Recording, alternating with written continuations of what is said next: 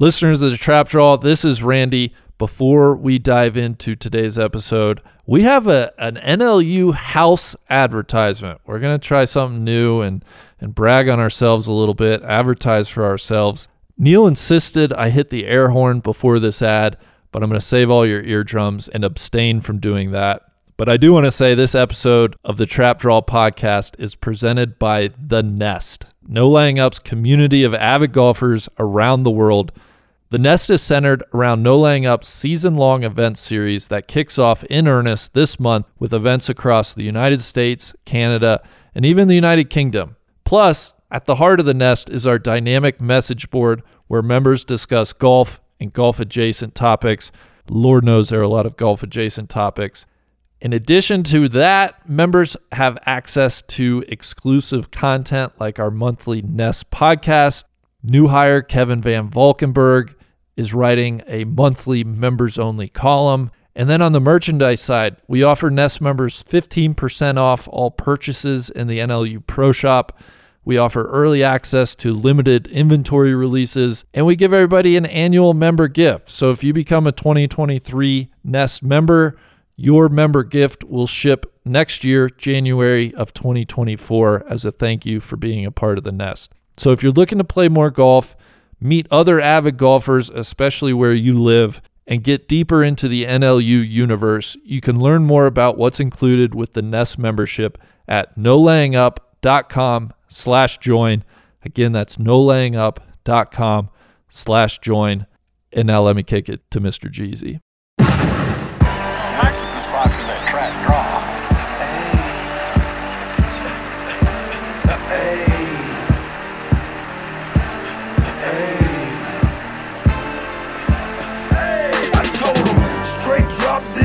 This and that. Right on my waistline is why I kept that strap. I remember nights, I didn't remember nights. I damn near went crazy, I had to get it right. Now I'm your favorite rapper's favorite rapper. Hey, now I'm your favorite trapper's favorite trapper. The absolute truth, yeah, no joke. Who me, I emerged from Thank you very much, Mr. Jeezy. Oh, folks, this is Randy again. Welcome to the Trap Draw podcast. I'm glad you're here. This is always a favorite one for me. It's that time of year. We're we're into March Madness, and we're gonna break down the brackets. I'm I'm bringing back Coach Seth Greenberg, ESPN analyst, to help me do it.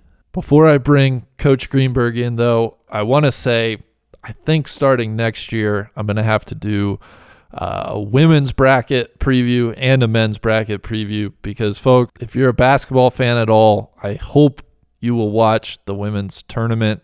It begins, their first round is March 17th and March 18th. All the games are on the ESPN family of networks. And if you're looking for an entry point, my favorite player in college basketball, men or women this year, was Iowa's Caitlin Clark. She's a junior guard. She's led the Hawkeyes to a great season. They won the Big Ten tournament title. And how's this for numbers? She's averaging 27 points a game, seven and a half rebounds a game, 8.3 assists per game on 47% shooting. She just is electric. She'll pull from seemingly anywhere across half court. In the Big Ten title game against Ohio State, she went for 30 points, 17 assists, and 10 rebounds. Uh, just a nice little triple double there for her. You may have seen her game winner against Indiana uh, a, a few weeks back on ESPN. Um, just a, a dynamic, dynamic basketball player. Their first game is going to be this Friday at 4 o'clock Eastern against Southeast Louisiana. In addition to Iowa, I'd be remiss not to mention the defending national champions. They're undefeated this year. That's the South Carolina Gamecocks. Coach Dawn Staley, I think she's got the most swag of any coach in college basketball. They're a ton of fun to watch. They're trying to become, I believe, the fifth program to complete a perfect undefeated season. Obviously, trying to defend their title from last year. Oh gosh, who else? Um, Stanford is really good. Cameron Brink is an inside outside force. Um, I think they're a ton of fun to watch. Virginia Tech's having a great season. Indiana is having their best season in, in decades. Um, and I haven't even mentioned UConn yet. You can always count on UConn. They're a two seed. They've battled some injuries. So I implore you, if you are a, a basketball fan, I know the, the men's tournament's going to provide a lot of viewing opportunities, but I urge you to seek out some of these women's games. Uh, start with Iowa, start with South Carolina, start with Stanford, and, and go from there. All right. With that said, uh, let me thank one other sponsor of today's episode. And this is a new partnership for us Omni Hotels and Resorts. Omni Hotels and Resorts delivers the best modern golf experience from corner to coast. Their portfolio features 12 diverse golf destinations with 28 courses. And let's face it, a lot of the country, it's still wintertime, it's cold, you're not really getting to play a lot of golf. Eh, it's time to get out. You can go to omnihotels.com slash NLU, pick an Omni Golf Resort. Maybe it's, you know, Omni Barton Creek in Austin, Texas. Maybe it's Omni Champions Gate in Orlando, Florida. Maybe it's the Homestead in Hot Springs, Virginia, or Omni Tucson National in Tucson, Arizona. Get to someplace warm, start knocking the rust off your golf game. We think you're really going to enjoy your trip. And Omni's golf courses are more than just a resort amenity. They take their golf very seriously. They have courses that were built by some of the most renowned golf course architects, including Donald Ross, Coore and Crenshaw, Tom Fazio, William Flynn. The list goes on. And you might have heard about the, the exciting new modern project they're working on at Omni PGA Frisco. That's got the golf world a buzz. I have not been there, but Tron and Cody have. They're raving about the golf course. It's going to play host to PGA championships on the men's side, to women's PGA championships on the LPGA side. That's a fantastic property coming online this year. But again, they feature resorts and courses all across the country from Omni Bedford Springs in Bedford, Pennsylvania to the Omni Mount Washington and Bretton Woods, New Hampshire. You can get to some really, really, really cool places. Heck, there's even one in my backyard, the Omni Interlocken here in Denver, Colorado. So go check out all their amazing golf properties and find great golf offers at omnihotels.com slash NLU. Again, omnihotels.com slash NLU. Perfect for a guy's trip, a girl's trip, or a family trip. Omni Hotel and Resorts, exceptional hospitality, and phenomenal golf. We're so excited to be working with them, and I thank them very much for sponsoring the Trap Draw. Now let's get to Seth Greenberg. All right. Well, joining me now, uh, once again, it's my favorite time of year, and this is becoming one of my favorite conversations. It is ESPN college basketball analyst Seth Greenberg. He's back to help with my bracket, hopefully to help with your bracket. Um, I want to mention his Twitter handle at Seth on Hoops is where you can find him there. He's a former two-time ACC Coach of the Year at Virginia Tech. He's coached in several NCAA tournaments. Uh, Seth, Coach, can't thank you enough for coming back. How are you doing? Oh man, this is big time. I'm just the highlight of my March Madness for me now. I figure if I do this, I might get a couple of dozen tight lists. Well, happy to send you some some no laying up gear. Uh, of course, we can we can coordinate that afterwards. Um, I yeah. Well, let me ask you about your golf game. I know this is this is the time of year you, you kind of start getting the heavy stick out. You start taking those first swings. Uh, how how you feeling about your golf How game? did you know that? How did you know that? I was in the garage the other day with the heavy stick. Well, you told me that last year, so I figured you're Yeah, kind of was- on the I was same loosening routine. up the shoulder, the back. I mean, I'm you know, I've, I've done my walking. I'm in pretty good shape, but uh, you know, I'll tell you one thing: the heavy stick, I didn't have really good balance. I put the clubs down at the end of August, and I pick them up after the final four. So, not probably ideal. But the older you get, let's put it this way: the harder it is to get it back. Not that I ever had it. No, I feel that. Yeah, the body just stops cooperating. Uh, well, I certainly hope you're not giving any putts out at out at your club. That was one thing I loved hearing last year. You're you're not a gimmies guy, uh, so I so I hope you held strong last Oh, yeah. last golf season. Our guys, they make you put it right there.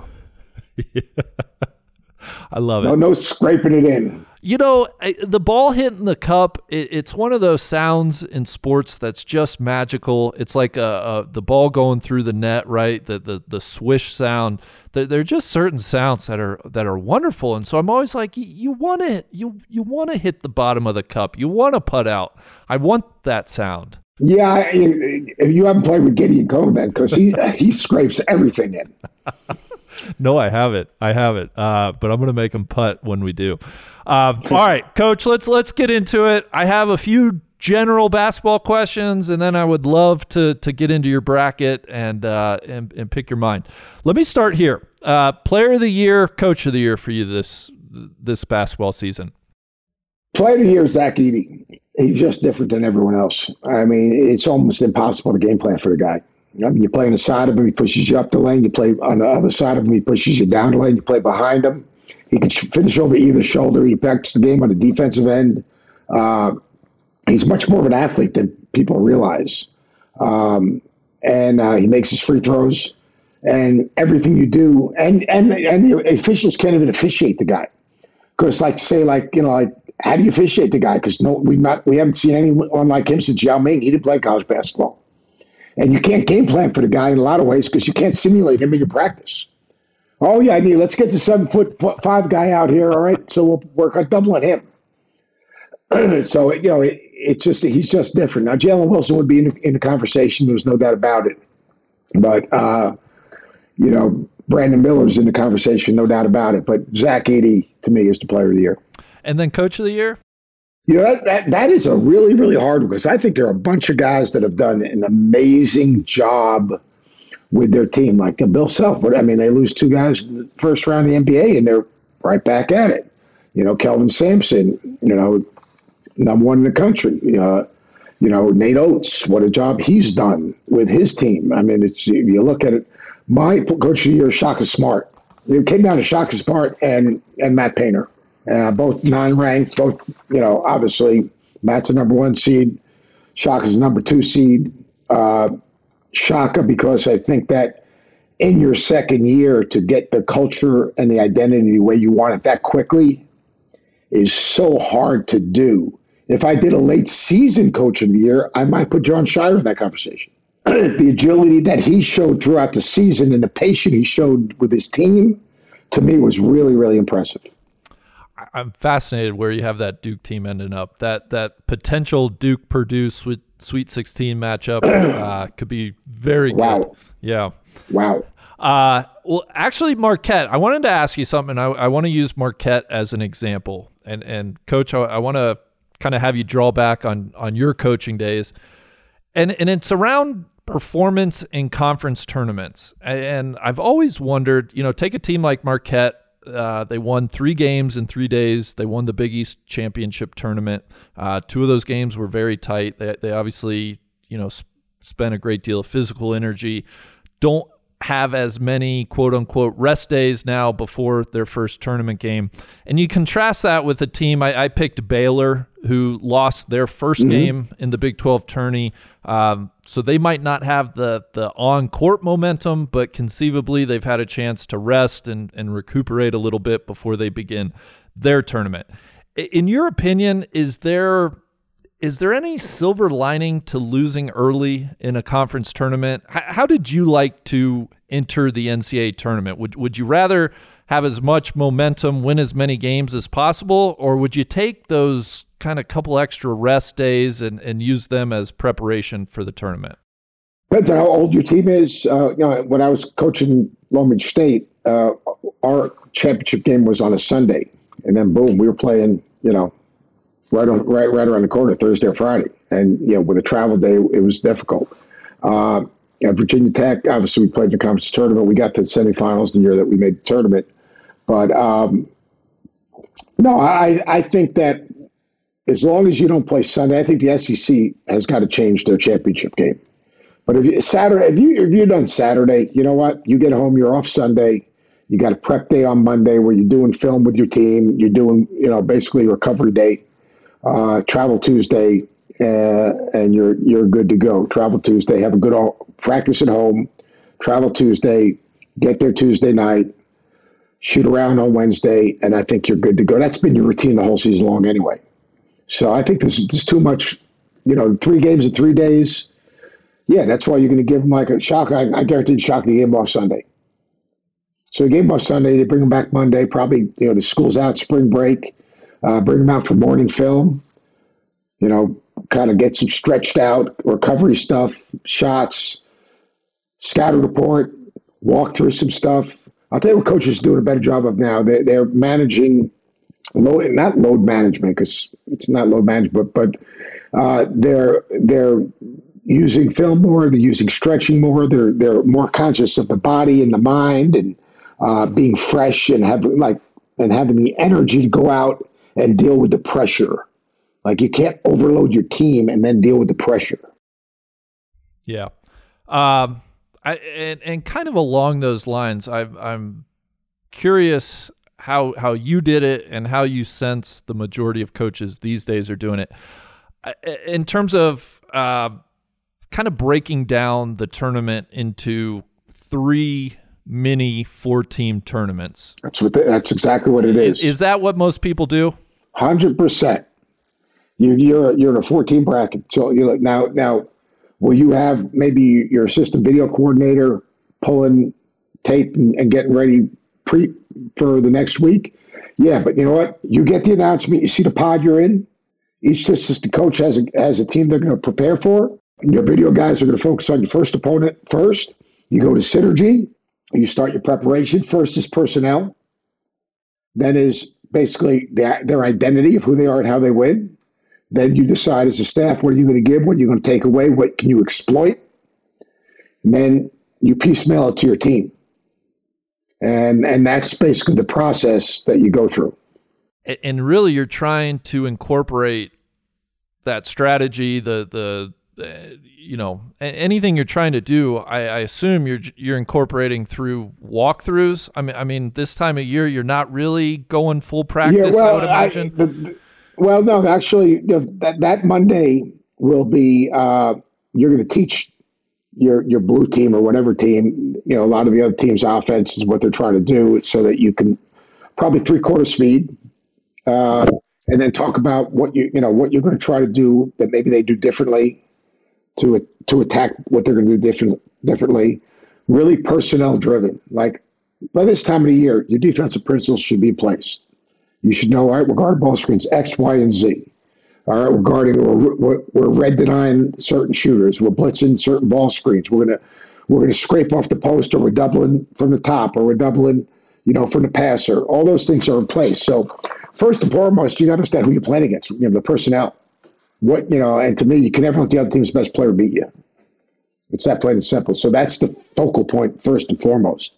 And then you you know you might do some ODOs once you get lathered up. You might do some ODOs just to stretch it out, uh, but that probably would be towards the end of your practice on Monday a little bit light, and then Tuesday you're digging into it.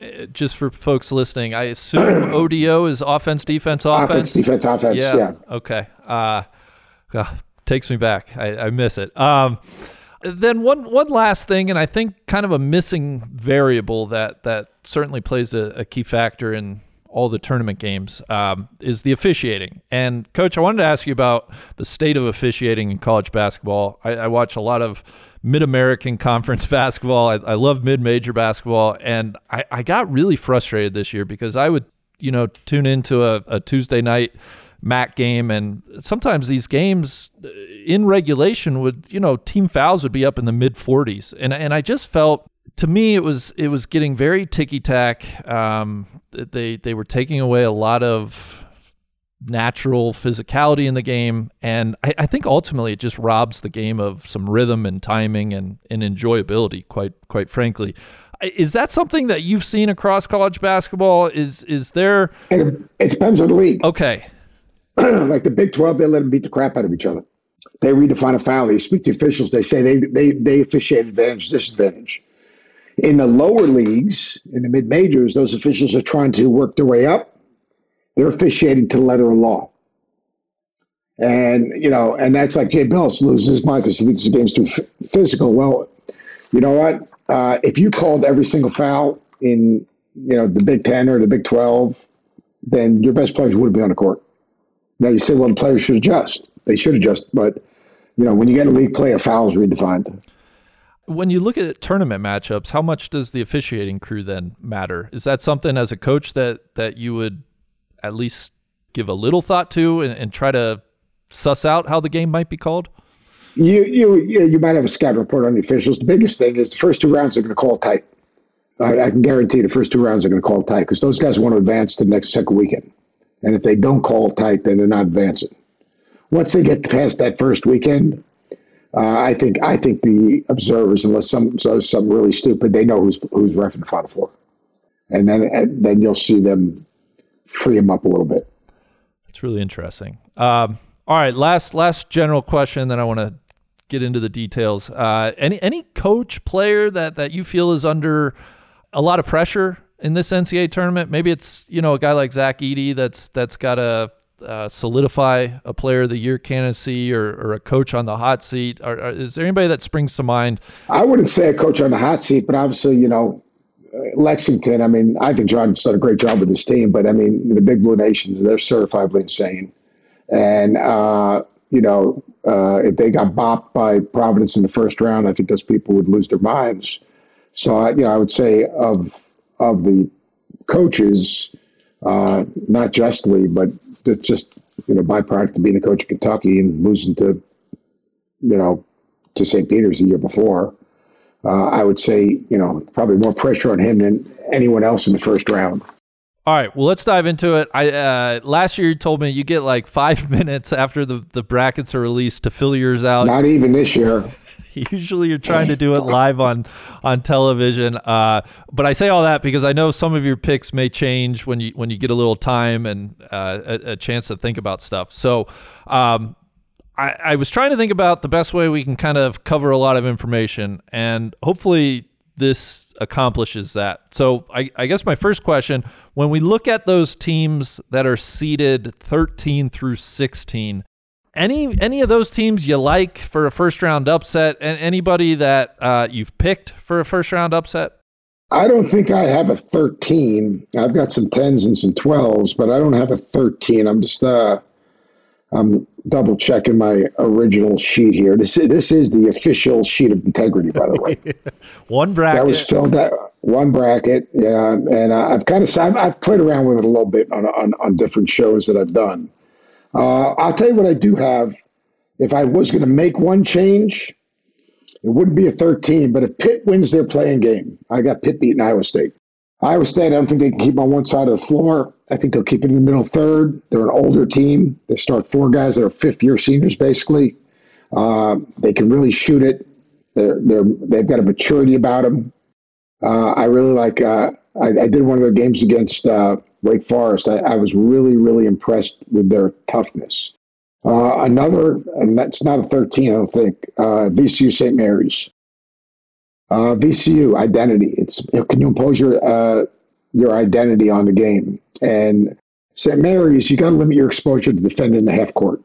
So you got to extend your defense. Well, that's what VCU does. Uh, and I watched the St. Mary's Gonzaga game. We were at that game, and uh, Gonzaga just on makes. Now, obviously, it's VCU's got to score. On makes, they extended their defense. It really bothered St. Mary's. And it threw them off and limited their exposure in the half court to really get into their flow and their offense and move the defense and get the ball reversed and then drive closeouts or those spread ball screens. So uh, I think I think I think VCU is an interesting an interesting pick. I'll give you another double digit pick. Love Penn State. Love Penn State. Don't turn it over. Don't give up second shots shoot a ton of threes. A&M struggles shooting the ball. They rely on getting to the offensive glass and turning you over and taking you out of offense. Ain't no one taking Jalen Pickett at offense. That dude just backing dudes down, waiting for double teams, and the thing is be flying around. Uh, I really like Penn State a lot as a double digit seed. Yeah, I, I, God, I honestly really like the 413 games this year. I, I think, um, you know, you can start with UConn, Iona, Rick Pitino coaching Iona. Is that a prelim to the Big Big East matchup next year? Well, that's I mean that's certainly what everybody that's certainly what everybody expects. Um, the, the the committee got a little cheeky there. I think the Kent State Indiana game is is That, everyone's fallen in love with the Indiana lost their last game. They'll be fine. okay. Because they, for the last 10 games, they've won one, lost one. No answer for Trayce Jackson. Rob's done a great job. Sincere Carry is a terrific player. Uh, I like their backcourt, but they got no answer for Trayce Jackson Davis. And, and I think Jalen Hood Schifino will, will rise to the occasion as a young player. Well, and then the other one, Furman uh, and UVA. Virginia? Yeah. Yeah, that's an interesting matchup. Uh, I did. Bob Richey's a good friend. I talk to him all the time. Obviously, uh, Slawson and Bothwell are, are two very good players.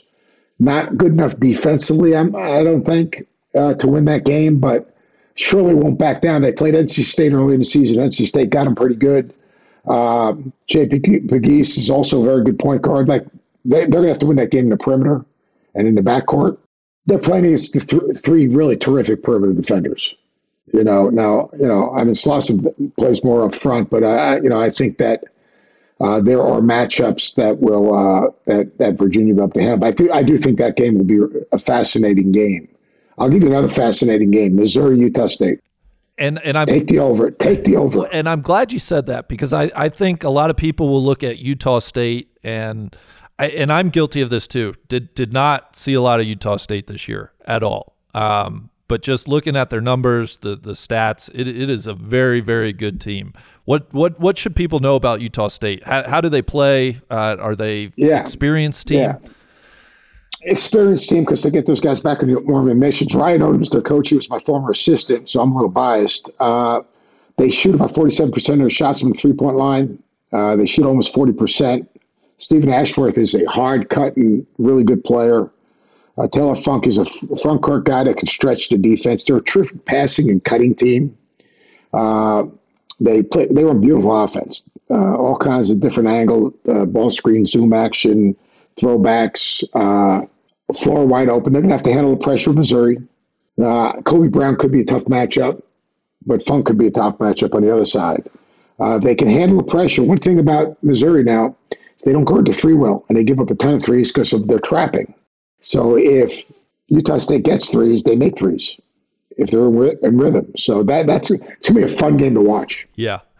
Going back to the 512, you mentioned St. Mary's VCU. Um, do you have, I, I don't know if you picked VCU. Do you have any 12 seeds winning? That's one, you know, every year. I did pick VCU Okay. Um, to win that game. and then what about to Charleston? I think that's the other one. Charleston. Charleston is trending. Yeah, exactly. top 30 in pace of play, which is huge. They played nine, 10 guys. The two leading scorers over the last 10 games come off the bench. Ante Brzovic is a tough matchup. Uh, they're, they, they actually they don't shoot great from the three, but they take a ton of threes. They're a really good offensive rebounding team because they're flying around. Uh, they don't really guard great, but they get you to play their pace of play. You know, I think that, you know, if you want to take a flyer on that, uh, San Diego State's a big, physical, tough, grinded out, a little bit better than he'd been offensively. Matt Bradley's a very, very physical front court guy that can score. Lamont Butler is an elite, elite defender. Nathan Mensah can protect the front of the rim. The kid Trammell transferred from Seattle can score. I think Seattle can kind of his shot selection is not great, but he can score it. Parrish can really shoot the three. That's where they've gotten better. Uh, I think San Diego State wins that game uh, with their physicality, but there will be no back down in Charleston. Thinking about St. Mary's VCU, it's such a great clash of styles, and, and we have a number of those games in the first round. Do you tend to? I, I know a well balanced team is obviously what you're after, but if if if, if you're kind of looking at a a slower tempo, grinded out style team, or a more fast pace, you know, shooting a lot of threes, which which type of team do you tend to think uh, does better in a one and done NCAA tournament type setting? You know, it, it, it's it's it's really which team can impose that identity on the other. Like either way can win, uh, the team that can impose their identity on the other, that is the key. So if you can impose your identity on the game, whether it's speed it up or slow it down, that's an advantage. Uh, so you know you can win a lot of different ways in our game, but uh, the key is who wins that battle. The battle of identity is the key. I don't know why. I always think with the with the slower teams, you know, if if, if they're not making shots early, they allow the other team to hang around. The score always feels close. Oh, yeah. I just feel like the pressure can build a little bit more with with those really slow tempo teams. But those teams always are playing those games. Yeah, that's true. So, like, like here's for example, UMBC Virginia. Right. What UMBC? What they do? They own the tempo of the game, right? They mucked it up, and and that's you know by pressure, uh, you know by being aggressive, by driving, you know, and that's really you know it's almost like Alabama.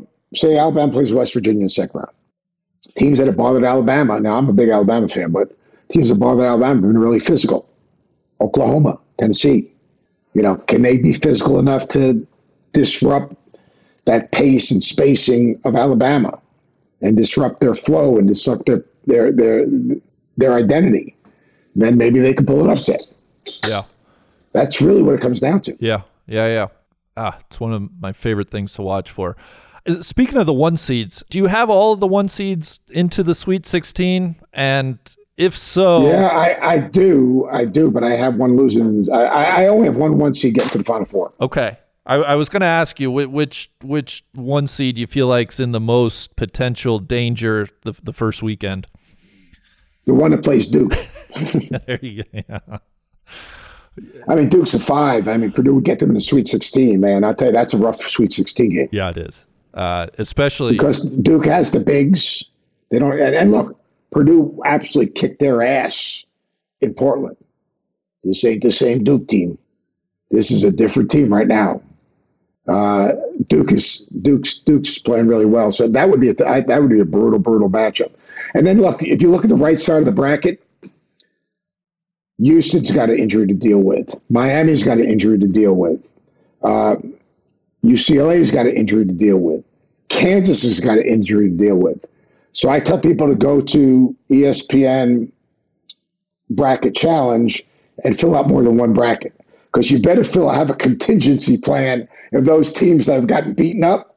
Uh, you better have a contingency plan. well, come on, that goes against the bracket of integrity, though. I, I agree, but you know what? You gotta have agility. I only do one, but it is what it is. Yeah. Well, then, if you don't mind, uh, let's let's do this. Do you mind running me through your Sweet 16? Yeah, sure. We can we can start. Maybe we'll start on the left side uh, in Alabama's region, in the South region. Yeah, I've got uh, Alabama, UVA. Alabama wins that game.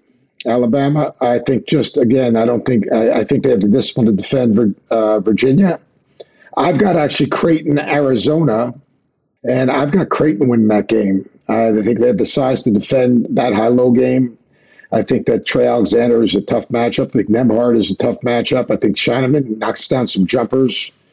Uh, so I've got him winning that game. Uh, and then I have Alabama beating Creighton. Uh, I just think Alabama's most complete team, the deepest team. They can play fast, they can play slow, they can run you off the three, they protect the rim, they beat you with the three, they beat you at the rim, they beat you at the foul line. They just beat you so many different ways. I got Purdue and Duke in the Sweet 16, and I got Purdue uh, Duke winning that game. One of the few teams that has someone that can look Zach Edey in the eye. I think they pressure and push that Purdue offense out of step. Uh, I think that uh, offensively, Darius Proctor can kind of be a little bit disruptive. I think Mark Mitchell's been really doing a good job uh, defensively, and the guys they bring off the bench. I think you know Whitehead has embraced the role of coming off the bench as as is Ryan Young and and Grandison. So they've got a nice little rotation right there. Uh, I've got Kentucky playing Marquette. I have Kentucky beating K State, and I Kentucky playing Marquette, and I've got Marquette winning that game. Uh, also, Ighodaro and Prosper are so skilled in the front court, but Tyler Kolek is just a special player. He literally, they have an epidemic of, of unselfishness at, at Marquette. They really do a great job of the speed they play with. It's not ha- it's havoc offensively. It's not havoc defensively. Mm-hmm. I, that's But they that's still so turn you over twenty two percent of your possessions. Yeah, yeah, yeah. But I got Duke beating Marquette Well, well, that's and going to the final four. that, that's uh, uh, something I wanted to ask you about was y- your assessment of Coach Scheyer in his first year, obviously following a legend in Coach K. Um, have you seen him growing and evolving? I, I got to imagine you're pretty impressed with the job he's done in year one. I'm blown away with his patience, with his maturity, and with his agility. The patience to deal with knowing that we're not going to be who we want to be in December. The maturity to have hard conversations with his team in private. All right. And then the agility to put the ball in Proctor's hands, play Roach off the ball, commit to Lively as he matured, bring Whitehead off the bench. All those are tough decisions to make. Hmm. And he and he made them. I was really impressed with him. Yeah, yeah, yeah. I, I am too. Um, all right, we can move to the other side of the bracket then. Uh, maybe I'll let you start with uh, Houston, the, the Midwest region. If Sasser plays, I've got Houston and Miami. I've got Miami winning that because I had Miami winning, I should say, but because of uh, Norchad Omier's ankle, I don't think he'll be 100%. I'm going to have Houston win that game with their defense and their ability to defend the perimeter. If Pitt wins, I had Pitt in Texas. Pitt doesn't win, I would have Iowa State in Texas. Contingency plan. Uh, and but I have Texas winning that game. I think Texas is depth at the guard. I think that uh, even they won without Timmy Allen. Dylan Disu's playing a lot better, uh, giving them some scoring. I've got Kansas and UConn. UConn, they need the point their their guard play to show up. Jordan Hawkins can't disappear, uh, but I'd have that happening, and I've got UConn beating Kansas uh, with their overall size uh, and their ability to defend, and Jordan Hawkins making shots. I've got TCU playing UCLA, despite, and this is if Adem is playing, and I've got UCLA winning that game and playing UConn in the Elite Eight. And I've got UConn beating UCLA because obviously without Jaylen Clark, they're a different basketball team. I've got Texas beat Miami, and I, that's my final four Texas, UConn, Duke, Alabama. Well, that's not that's not good news to my bracket. Coach, I, I've picked Gonzaga seemingly for the last 15 years. I, I like Gonzaga this well, year. and I actually like them coming in with a little less pressure. You know, they're a three seed, but they still, I, I think they have the, the best offense in the country. Um, I kind of like them. They're defending better. Yeah, I kind of like them being a little sneaky this year. No, you know what? I don't disagree with you. I don't have them, but I don't disagree. With the TCU, again, I, I looked at that game as – style of play. TCU, a lot of people don't know. Mike Miles is really explosive. They score 90 points a game in transition. Uh, they turn you over. Uh, they they take you out of what you want to do. Uh, that was a little bit of my, one of my flyers. Is it surprising to you that that the the best college basketball conferences have, have kind of shifted south? At least for this year, it seems like the the the SEC and the Big 12 are are right there. Where traditionally, you know, I, I think it was a little bit of a down year for the ACC. Um, I, that's caught me off guard a little bit the last several years, and, and, I'm having to watch more SEC basketball than I ever did in the past. Well, I mean, the SEC they've had NIL for a long time, so they were they were geared up, and ready to go. they've invested on a serious note. They've invested in coaches. They've invested in facilities. Uh, the SEC network surely has helped. They invested in infrastructure there. The Big 12, great coaches, great venues, great ownership, great passion. The Big 10 has the most teams, obviously, in the tournament, not percentage of teams. And the ACC, with Duke and Carolina, are as good as they need to be. Although Miami was better, NC State was better, Pitt was better. They're just the bottom of the league when Louisville's not good and Notre Dame's not good and Georgia Tech's not good. It and when I say not good, they're not good. Uh, it really hurts the it hurts the conference. All right. Well, your final four then. Uh, who, who do you like in the championship game? yeah, I'll, I'll, close it up with this so I can finish my last podcast. I've got Alabama and Duke. I got Alabama winning the game. I got Alabama winning the game because of the speed that they play with. I got the they have the size and the length and athleticism to match up with Duke and Texas, UConn. I've got Texas win that game on the defensive end with closer in in Marcus Carr. Uh, and then finally, uh, I've got Alabama winning the whole thing.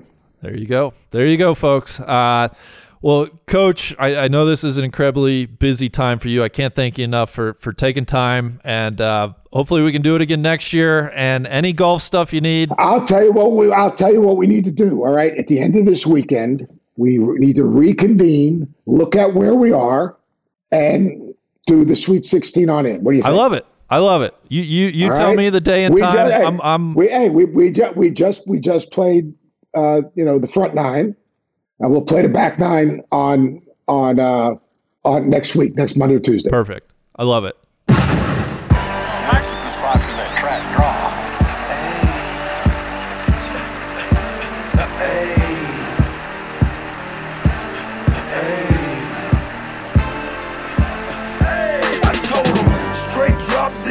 Ziploc that. Right on my waistline is why I kept that strap.